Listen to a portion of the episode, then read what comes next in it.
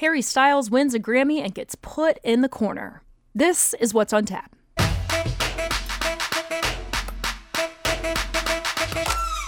From the GBH newsroom in Boston, I'm Paris Alston. Jeremy Siegel is out today, but Morning Edition executive producer Karen Marshall is back at it with me again. Good morning, Karen. Hey, good morning. So this Harry Styles thing is an inside joke. Yeah, like, very for real. because we have Like a- inside the studio. Inside the studio, we've got a cutout of him thanks to our associate producer Rachel Armani. And apparently, it has seemed to have scared too many people as he's peering out of the glass window here because someone moved him into the Someone corner. Someone came into our studio and took him out of our yeah, maybe that was a viewing because we shared and, the like, studio with a rune for, for who does Faced him towards the, afternoon. corner, but sometimes those cardboard cutouts are a little bit freaky. Oh, that he scared me more than once. well, he did win a Grammy last night, which we will talk more about in just a bit. But first, we have a quick update out of Woburn. We were following the teacher strike there last week, which lasted for five days. Classes were canceled the entire week, but now the Teachers Association has finally reached a tentative deal with the school committee. Uh, they did that yesterday, I believe. Yeah, so they're back in the classrooms. Yeah, back in the classrooms today. If you remember Friday, um, Barbara Locke, who is the head of the the Woburn Teachers Association, there was saying that she was hopeful that that that would be the day. Um, that they would come to the agreement. They did stall over the weekend, but were able to get back to the table and reach a deal that increases pay for educational support professionals such as teachers' aides and other paraprofessionals, and also creates a more competitive wage for teachers. Yeah, and they they face uh, a few fines for being on And just strike a as long little they bit, were. right? Um, but we've seen this now. What is this? The fourth, third, or fourth school district this year? in this school to year, who have um, gone on Malden, strike. So was it Med? Was it Malden or Medford? I don't want to misspeak Medford. here. Medford. Um, but yes, a number of teachers associations, and you mentioned the fines there because they were incurring. It was forty thousand dollars the first day, and then it was going up um, each day that they continued to strike after that fourth day that they had that they began to incur the fines. And this was a sticking point uh, for Mayor Scott Galvin. He actually demanded that the union pay two hundred fifty thousand dollars for strike-related costs to the city of Woburn. Um, and he also went on to say that the deal was pretty similar to what teachers had been offered at the beginning of the year, calling it a lot for nothing. It, and as we said, it, the strike was illegal. It should have never happened. Um, but we're happy with you know the deal we worked out. And of course, he's saying it's illegal because public employees are not allowed to strike in the state of Massachusetts. Yeah, there seemed to be. I mean, we weren't obviously in the negotiating room, but there seemed to be a little bit of contention between the union and the mayor Oh, throughout yeah. this whole thing because every time the deals broke down, the union was very quick to point out and say that the mayor's the one that gave up and he's the one that walked out of the room. So, um, you know, relationships matter, I think, when it comes down to these things. Yeah, and it'll be interesting to see how things unfold going forward now that this is, uh, it appears to be done.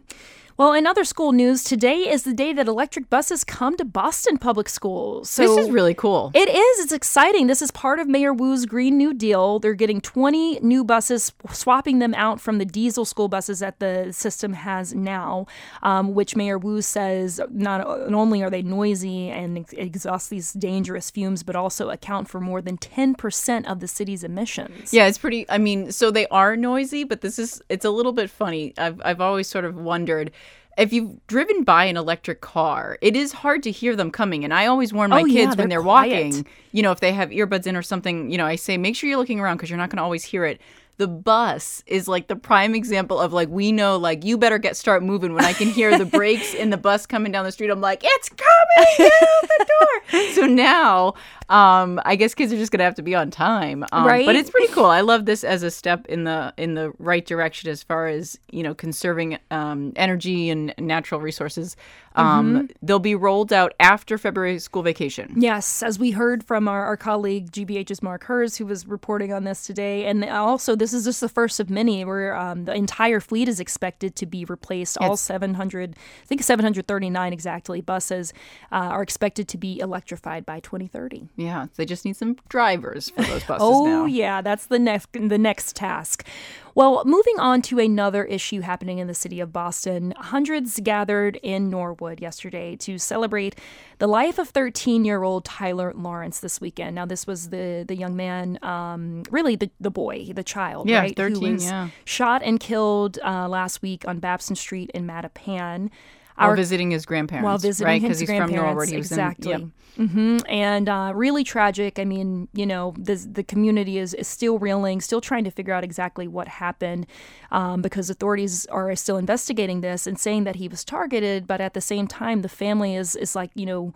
We have done, and we talked about this earlier about Yeah. um, the mother being quoted in the Globe as saying, you know, I, I did all of these things, essentially moved him to Norwood to try to keep him out of trouble. And they're really this like reje- they don't love that label of like he was targeted Right. either. The family is saying like no, like there was no reason for anyone to do this, and they and and I think that rightfully so, they're upset that it casts a light that he was like involved in some sort of like violent activity as like his like pastime. Right, exactly, which is not, at least not what we have been hearing from the people who knew him Mm-hmm. um, and who, you know, painted him as a, as a really vibrant and promising individual who was being mentored in the through the Big Brothers Big Sisters program, who was Mm-hmm. part of No Books, No Ball, um, an organization over I, I, that Tony Richards runs. I believe Mm-hmm. that's over in Dorchester. I also don't want to misspeak there. But our colleague, GBH's Tori Bedford, was at the celebration of life yesterday and spoke to a few people who knew Tyler, such as Rachel Robinson, who grew up playing with him in their neighborhood in Norwood. I don't know how to feel at the, the moment because it hurts and then it stops hurting for a minute and then it just keeps going on and on. And so, I mean, it just speaks to. I remember also reading in the Globe right after this happened, one of his best friends was devastated. Um, And it's, you know, it just speaks to when when this when these acts of violence happen, right? It's it's the, obviously a person who is gone, but then it's the family and the friends who are left grieving. And a lot of times with young people, right, they are trying to process so many emotions that they shouldn't have to. At and such it's a hard to young even it's hard to even say if they can. Like i feel like when you're 13 and something like this happens it you almost have to grow up and then you look back and you realize Yep. wow that was a lot. Because you know the world is just kind of as it is at 13 you just don't think the same way. Um it's terribly tragic. It's um you know it's it impacts them it makes i'm sure all of them feel a little bit unsafe Of course. And, and to that point, Karen, we also heard today from Troy Smith, um, who is the director of the Perkins Communi- Community Center, which is part of the Boston Centers for Youth and Families, one of many that they have across the city. So, this was a gentleman that I met when I was out reporting during the primary election back in September. Um, and I was catching up with him recently and, you know, just about something else. And then he told me, Well, you know, did you hear what happened to me? And I was like, What do you mean? And he told me that he had gotten shot um, just a few weeks before Christmas and his 58th birthday, which really turned the tables for him. I've worked with families and victims of violence, but now I'm a victim of violence. And and to your point again about it just not feeling safe, it's kind of like, well, man, this is someone who is so used to responding to these tragedies, um, and yet it's happening to him, right? Which Yeah. which you which we we in, and the full interview will be on gbhnews.org. really an incredible interview it. paris It- Thank it- you, Karen. it was Great uh, it was it was nice to hear it was nice to hear your conversation and it is really interesting because as you pointed out he has spent his life you know being that that place of safety and he says himself he's given everything to everyone else and put everyone else first and now that this happened to him he's actually stepping back and thinking like well i have to like think about myself sometimes yeah. um which it does. His daughter was there. I mean it sounded like it was a really traumatic event of course. Yes, of course he was getting he was changing a tire. He was at a gas yeah, station changing a mhm. tire. Just kind of standing by. Um, which he- goes further i was just going to say to tomorrow your your interview Yes, we are planning to hear from the city's new senior advisor on community safety tomorrow. So stay tuned for that conversation, um, just to speak more more broadly about how the city is approaching this issue that continues to plague uh, communities here in Boston.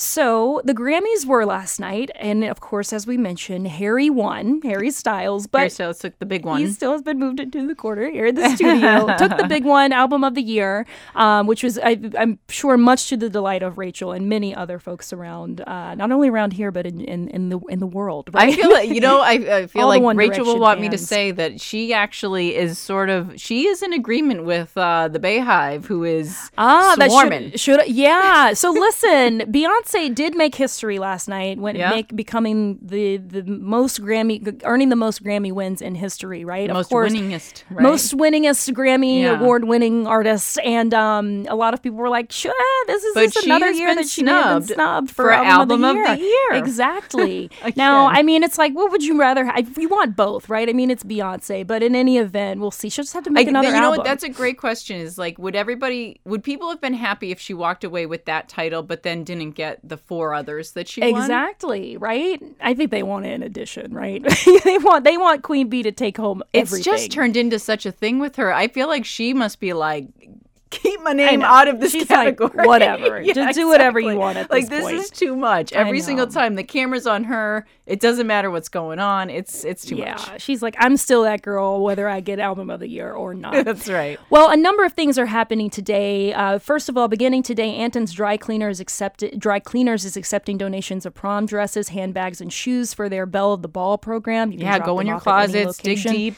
Yeah, we are curious actually if you have ever or would ever thrift something for a big event like prom or a wedding. You can text us your thoughts on that at 617 300 2008 or email us at thewakeup at gbh.org. Or are your kids asking to thrift instead of going to the store? Mm-hmm, I feel like this is like the shift. Definitely.